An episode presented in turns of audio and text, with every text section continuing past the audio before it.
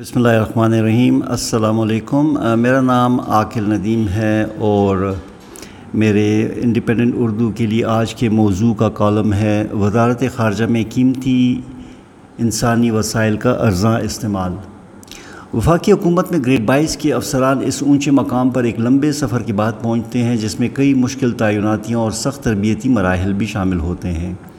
اس بلند مقام پر پہنچنے والے افسروں سے توقع کی جاتی ہے کہ وہ مختلف حکومتی شعبوں کی قیادت کریں گے اور حکومت کو اپنے وسیع تجربے کی بنیاد پر پالیسیاں بنانے میں نہ صرف قیمتی مشورے دیں گے بلکہ ان پر عمل درآمد کرنے میں اہم کردار ادا کریں گے۔ گریڈ بائیس کا وفاقی افسر ایک وزارت کا انتظامی سربراہ ہوتا ہے اور اس وزارت کے تمام اہم پہلوؤں بشمول انتظامی معاملات کے بارے میں فیصلہ سازی کر رہا ہوتا ہے۔ وہ اپنے متعلقہ وزیر کے علاوہ وزیر اعظم کی وزارت کی معاملات اور پالیسیوں کے بارے میں براہ راست معاونت بھی کر رہا ہوتا ہے۔ بعض اوقات جب کسی وزارت میں مختلف سیاسی وجوہات یا سیاسی حکمت عملی کی بنا پر وزیر نہیں لگایا جاتا اور وزیر اعظم وزارت کی براہ راست نگرانی کر رہے ہوتے ہیں، تو وفاقی سیکرٹری وزیر اعظم کی رہنمائی میں اس وزارت کو براہ راست بھی چلا رہا ہوتا ہے۔ وفاقی حکومت کے رولز آف بزنس کے مطابق وفاقی سیکرٹری نہ صرف انتظامی معاملات میں سربراہ کا کردار ادا کرتا ہے، بلکہ وہ وزیر اعظم اور متعلقہ وزیر کے اپنے محکمے کے بارے میں پالیسیاں بنانے اور ان کو عملی جامہ پہنانے میں معاونت کرتا ہے۔ اس کے ساتھ ساتھ وہ پارلیمان میں پیش کرنے والے قوانین کی تیاری میں بھی رہنمائی مہیا کرتا ہے۔ اس کے علاوہ وہ وزارت کے تمام مالیاتی وسائل اور ان کے استعمال کا بھی ذمہ دار ہوتا ہے۔ اور پارلیمان کی پبلک اکاؤنٹس کمیٹی کے سامنے ان اخراجات کی جواب دہی بھی کرتا ہے۔ غرض یہ کہ گریڈ بائیس کے افسران کا وفاقی حکومت کے چلانے میں کلیدی کردار ہوتا ہے اور ان کی قابلیت اور تجربے کے غیر دانشمندانہ غیر دانشمندانہ استعمال سے نہ صرف وفاقی حکومت کا نقصان ہوتا ہے بلکہ قیمتی انسانی وسائل کا ضیاع بھی ہوتا ہے، جن کو تیار کرنے میں خطیر مالی وسائل اور دہائیاں صرف ہوتی ہیں۔ بدقسمتی سے آج کل ان قیمتی انسانی وسائل کا زیاں ہماری وزارت خارجہ میں وزیر خارجہ کی قیادت میں جوش و خروش سے جاری ہے۔ وزیر خارجہ کو ان انسانی وسائل کے مناسب استعمال کی بجائے اس میں زیادہ دلچسپی ہے کہ کتنے سینئر افسران جن میں گریڈ بائیس کے افسران اور باہر سے بھاری تنخواہوں پر حاصل کردہ افراد بھی شامل ہیں، ان کی براہ راست کیسے خدمت اور ذاتی تشہیر میں مدد کر سکتے ہیں؟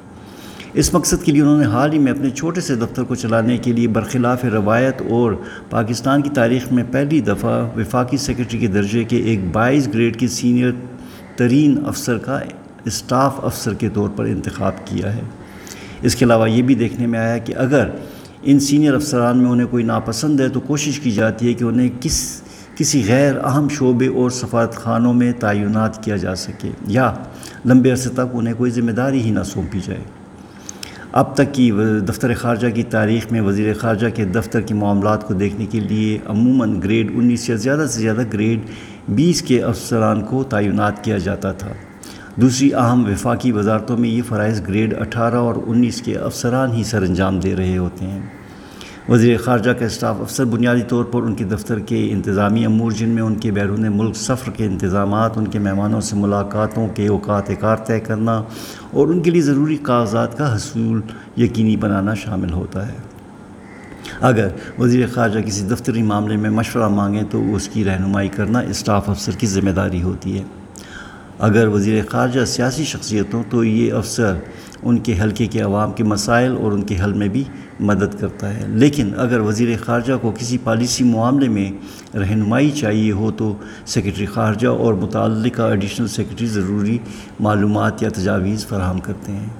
اس لیے ایک انتہائی سینئر اور سیکرٹری خارجہ کے ہم پلہ افسر کی وزیر خارجہ کے دفتر کو چلانے کے لیے استعمال کرنا نہ صرف ان قیمتی وسائل کا بظاہر انتہائی غیر دانشمندانہ استعمال ہے، بلکہ سیکرٹری خارجہ کے مقابلے میں ایک چھوٹا متوازی دفتر خارجہ کھڑا کرنے کے بھی مترادف ہے۔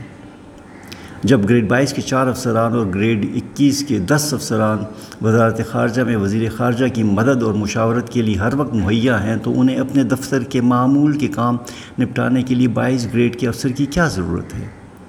اگر ہم پچھلی اور موجودہ وزیر اعظم کے پرنسپل سیکرٹری کی طرف دیکھیں تو باوجود اس کے کہ وہ وزیر اعظم کی طرف سے پورے وفاق سے متعلق وزارتوں کے درمیان رابطے کا کردار ادا کرتے رہے ہیں، وہ وزیر وزیر اعظم ہاؤس میں اپنی تعیناتی کے شروع میں گریڈ بیس اور اکیس کے افسر رہے ہیں اور بعد میں اپنی باری پر ترقیوں کے مراحل طے کرتے ہوئے گریڈ بائیس تک پہنچے۔ وزیر اعظم کے موجودہ پرنسپل سیکرٹری بھی وزیر اعظم کے دفتر میں گریڈ اکیس میں تعینات ہوئے تھے۔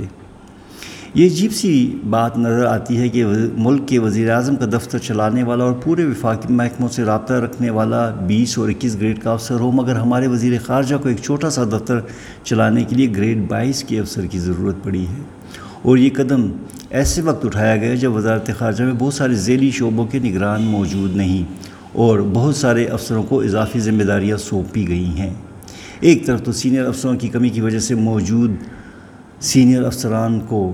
اضافی کام کرنا پڑ رہا ہے، مگر دوسری طرف ایک سینئر ترین افسر کو وزیر خارجہ نے اپنے چھوٹے سے دفتر کو چلانے کے لیے مجبور کر دیا ہے۔ ان سینئر افسر کو آسانی سے موجودہ اسپیشل سیکرٹری کی خالی آسامیوں پر لگایا جا سکتا تھا، مگر شاید جاگیردارانہ مزاج رکھنے والے وزیر خارجہ اپنے آپ کو وزیر اعظم کے برابر یا ان سے برتر سمجھتے ہوئے اپنے چھوٹے سے دفتر کے معمول کے انتظامی معاملات کے لیے گریڈ بائیس کے افسر کو اپنے ذاتی کاموں کے لیے مناسب سمجھتے ہیں۔ اسی طرح گریڈ بائیس کے ایک اور افسر کو تقریباً ایک سال بغیر کسی ذمہ داری دیے گھر بٹھائے رکھا گیا۔ اور کچھ دن پہلے ہی انہیں تقریباً ایک سال سے زیادہ خالی آسامی پر تعینات کیا گیا ہے۔ بد انتظامی کا یہ عالم ہے کہ سینئر افسران کی موجودگی کے باوجود کچھ دن پہلے تک انتظامی امور کے سربراہ اپنے شعبے کے علاوہ مشرق وسطی، بیرون ملک پاکستانی آڈٹ اور مواصلات اور فارن سروس اکیڈمی کے بھی سربراہ رہے۔ سینئر افسروں کی موجودگی کے باوجود بہت سارے گریڈ بیس کے افسروں کو، گریڈ اکیس کے اہلکاروں کے کام کرنے پڑ رہے ہیں۔ یقیناً اس بد انتظامی سے وزارت خارجہ کی عمومی کارکردگی متاثر ہو رہی ہے، مگر وزیر خارجہ کو بظاہر اس کی ذرا بر فکر نہیں دکھائی دیتی۔